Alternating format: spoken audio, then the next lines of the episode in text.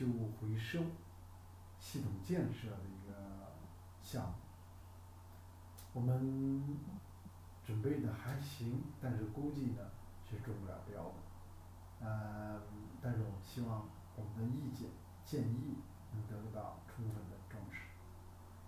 在现在这个系统建设上呢，我们两个基本的啊原则，一个呢是我们要强调要利用市场机制。我跟同事们说呢，不要政府再搞一个什么系统来做这件事，因为这件事呢应该充分的放给市场。我们知道有些地方呢，小区是开门的。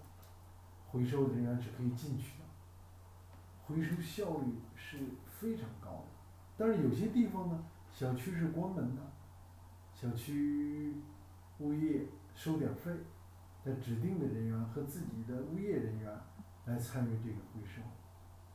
我们看了很多的场景，效果都是低的。所以我们第一个原则要充分的利用市场机制的原则。第二一个呢？的基本原则是政策支持。我们在全国支持设立了几千个旧衣回收箱。他们的最大困难在哪里呢？不是老百姓不愿投，也不是旧衣回收了之后不好处理，而是呢，有的地方啊是民政管，有的地方呢是城管管。我们知道城管呢。把旧衣回收呢归结到垃圾回收里，那么他们拿了国家的大量的经费来建设垃圾分类体系，给企业钱让企业去做垃圾分类、回收垃圾、垃圾处理。这不光是钱多，整体上的生态环境代价也非常巨大和昂贵，应该。政府出台政策支持，比如哪个小区，你都该支持有两家合格的回收机构进去。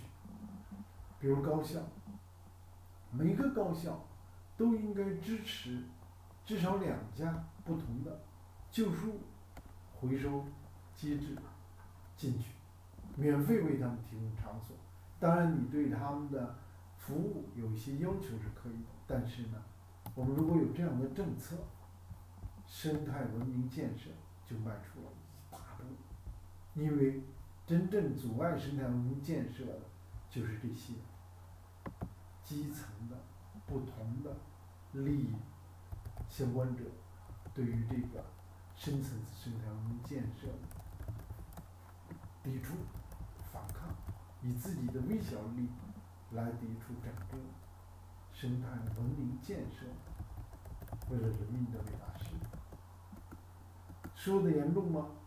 我来细分旧回收的四个层次，我们都应该建立这样的法规政策来支持这四个层。首先一个层次是生产环节的层次，我们知道过度包装有多严重，六个小粽子。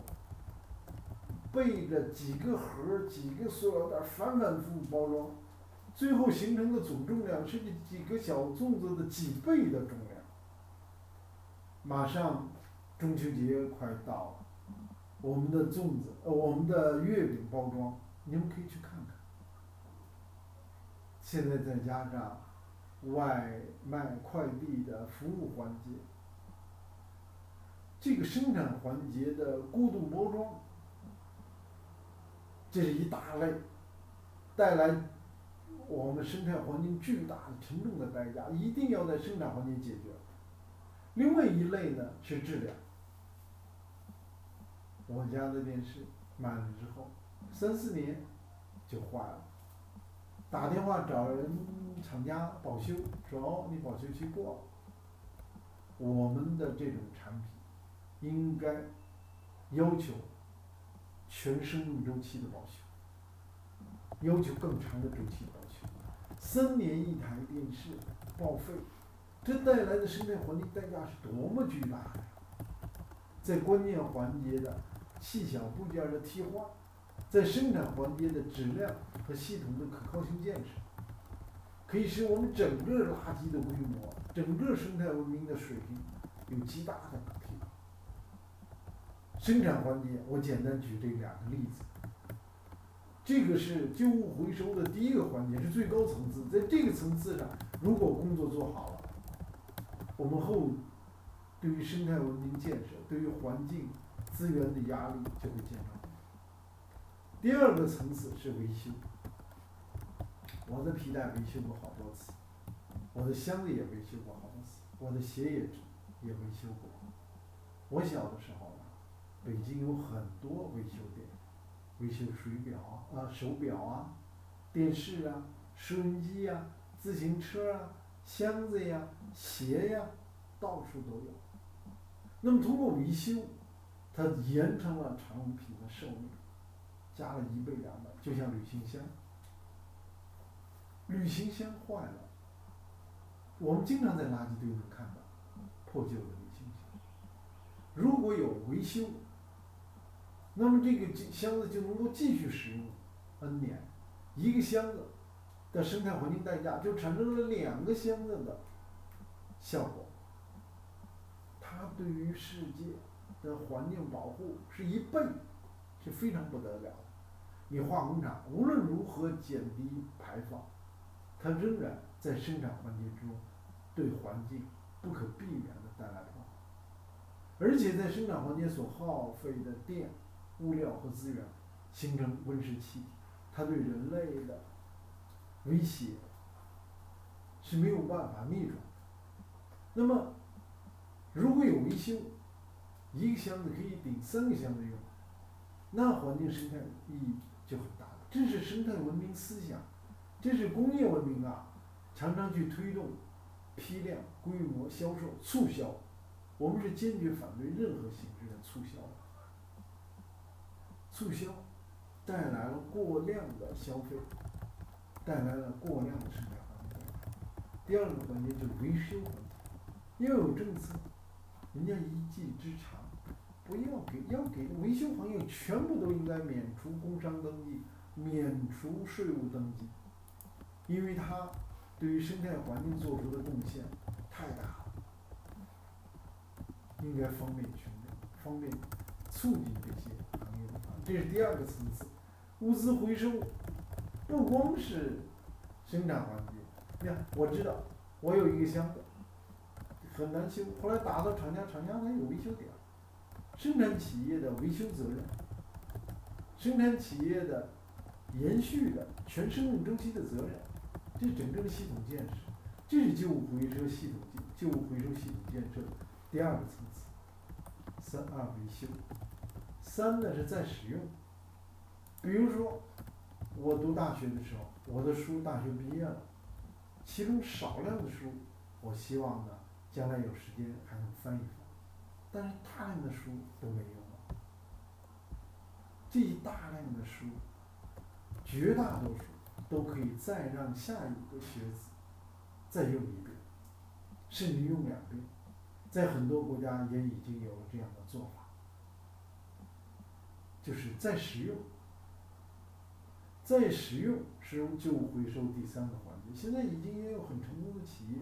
刚才我提到的旧书的回收、旧衣的回收，其中相当一部分都是可以达到再使用的。那这个再使用带来的环境的生态的积极影响就不得了很大，但是同样的，那么这些机构进入高校进不去，政策支持没有，怎么办？小区有时有也有啊。现在小孩的图书，因为小孩的购买力越印越精美，都是精装的，厚厚的。我们要知道，这每一刻都带着我们不可承担的环境代价。但是，小孩看三次，这个书就扔了，这给我们带来的垃圾，我们生产环节的成本都不讲，垃圾是各个城市、各个地区不不能承受的代价，怎么办？我们。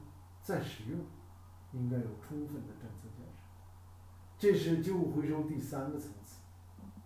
旧物回收的第四个层次，叫分拆回收，就是从比如书吧，我们把它重新打回纸浆，不要扔到抛弃型垃圾里。那抛弃性垃圾，它随着垃圾填埋，最后溢出的污染液体、固体、气体，从这个书本里降解、分解产生的，都是我们巨大的代价，还包括土壤、土地的占用。我们应该把书拿出来，去重新做回纸浆，这就是最后一个层次的回收利用。现在垃圾分类。各地都在纷纷执行，但是呢，我看效果有限，非常艰难。真正解决垃圾的问题，要从刚才我讲了四个层次的回收去下功夫。我们地方的关于垃圾分类的法规，至少开宗明义，至少系统的配套要建设起来。只有这四个层次的充分的。实施我们垃圾分类的作为第五层，才能够使得它产生更好的效果。首先要减量，只而且是四个层次的再利用。那么希望发改委在做的这个项目，能够在这个四个方面。有深刻的认知，并且坚持市场机制和政策支持这两个根本的原则。透过这样一个整体的系统的建设，希望我们在生态文明发展的道路上走得更好。